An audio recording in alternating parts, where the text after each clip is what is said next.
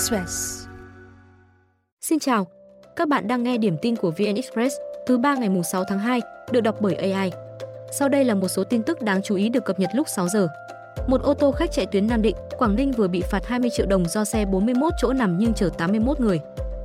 Xe mang biển số 18B02538 bị tuần tra, kiểm soát trên quốc lộ 10, đoạn qua xã Quang Trung, huyện An Lão, Hải Phòng.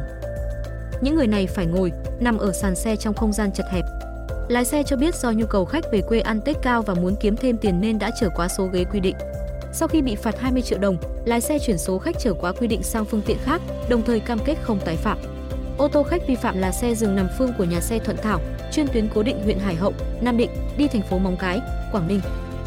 Theo công an thành phố Hải Phòng, càng gần Tết Nguyên đán, nhu cầu đi lại của người dân càng cao, nguy cơ xe khách chở quá số người quy định sẽ tăng.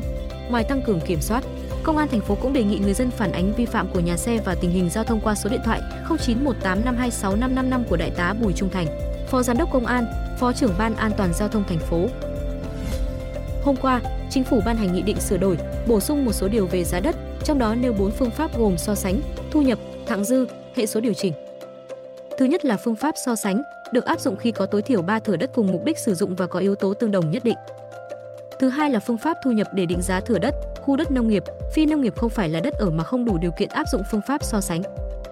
Thứ ba, phương pháp thẳng dư dùng để định giá thửa đất thực hiện dự án đầu tư không đủ điều kiện áp dụng so sánh thu nhập nhưng ước tính được tổng doanh thu phát triển và tổng chi phí phát triển của dự án.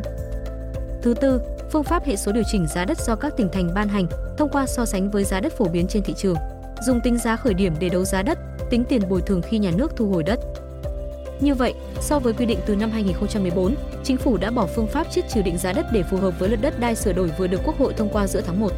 Nghị định mới quy định Ủy ban nhân dân cấp tỉnh hoặc Ủy ban nhân dân cấp huyện nếu được ủy quyền sẽ quyết định giá đất cụ thể theo quy định của luật tổ chức chính quyền địa phương. Cơ quan Tài nguyên và Môi trường có trách nhiệm giúp Ủy ban nhân dân cùng cấp tổ chức xác định giá đất cụ thể. Bamboo Airways vừa bổ nhiệm ông Phan Đình Tuệ làm chủ tịch hội đồng quản trị nhiệm kỳ 2023-2028 thay cho ông Lê Thái Sâm. Ông Tuệ gia nhập hãng hàng không này từ tháng 6 năm 2023 với vai trò thành viên hội đồng quản trị, rồi phó chủ tịch thường trực. Bamboo Airways cho biết việc bổ nhiệm này nhằm đáp ứng các điều kiện cần thiết cho mục tiêu phát triển mới trong giai đoạn mới, cũng như đẩy nhanh tiến độ tái cấu trúc hãng. Trước đó, ông Tuệ từng làm phó tổng giám đốc Sacombank từ năm 2012. Với 40 năm kinh nghiệm trong lĩnh vực tài chính, ngân hàng, ông cho biết sang Bamboo Airways để giúp hãng tái cơ cấu. Hiện tại, ông Tuệ vẫn giữ vai trò thành viên hội đồng quản trị tại Sacombank. Sacombank đang là chủ nợ lớn của hãng bay, đang là tổ chức tín dụng tham gia tài trợ lớn vào Bamboo Airways. Tuy nhiên, là một tổ chức tín dụng nên việc Sacombank đầu tư vào hãng bay được coi là đầu tư ngoài ngành. Vì vậy, nhà băng này phải xúc tiến các thủ tục, xin cơ quan quản lý chấp thuận mới có thể thực hiện được. Hiện hội đồng quản trị Bamboo Airways gồm 5 thành viên. Bên cạnh chủ tịch, hội đồng quản trị có hai phó chủ tịch Lê Thái Sâm, Lê Bá Nguyên và hai thành viên là ông Nguyễn Ngọc Trọng và bà Lê Thị Trúc Quỳnh. Bamboo Airways đặt mục tiêu đạt điểm hòa vốn vào năm 2025 và tăng dần hiệu quả hoạt động trong các năm tiếp theo. Cựu Tổng thống Donald Trump vừa kêu gọi Đảng Cộng hòa chặn dự luật ngân sách do Thượng viện đề xuất, trong đó có 60 tỷ đô la Mỹ viện trợ cho Ukraine. Ông cho rằng Mỹ cần một đạo luật về nhập cư và biên giới riêng biệt. Không nên để dự luật đó bị ràng buộc với viện trợ cho nước ngoài dù dưới bất cứ hình thức nào.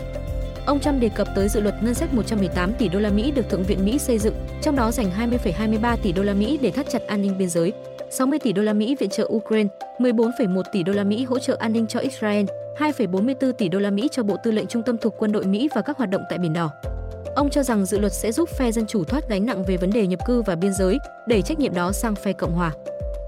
Tổng thống Mỹ Biden khẳng định ủng hộ mạnh mẽ dự luật này và kêu gọi Quốc hội nhanh chóng thông qua thỏa thuận ngân sách trong vài ngày tới để ông ký thành luật. Tuy nhiên, triển vọng phê chuẩn dự luật chưa rõ ràng do vấp phải sự phản đối từ một số nghị sĩ lưỡng đảng. Cựu Tổng thống Trump vẫn có ảnh hưởng lớn trong phe Cộng hòa, đảng đang kiểm soát Hạ viện Mỹ. Ông còn là ứng viên hàng đầu của Đảng Cộng hòa cho cuộc bầu cử Tổng thống Mỹ tháng 11. Iran nói sẽ không ngần ngại đáp trả nếu bị Mỹ tấn công vào lãnh thổ sau khi cố vấn Nhà Trắng tuyên bố không loại trừ kịch bản này. Người phát ngôn Bộ Ngoại giao Iran tuyên bố nước này luôn phản ứng quyết đoán trước bất cứ mối đe dọa nào, đồng thời cũng tái khẳng định nước này không tìm cách làm trầm trọng thêm căng thẳng và khủng hoảng khu vực. Căng thẳng giữa Mỹ và Iran leo thang sau khi căn cứ Mỹ ở Jordan cuối tháng trước bị tập kích bằng máy bay không người lái, khiến 3 binh sĩ Mỹ thiệt mạng.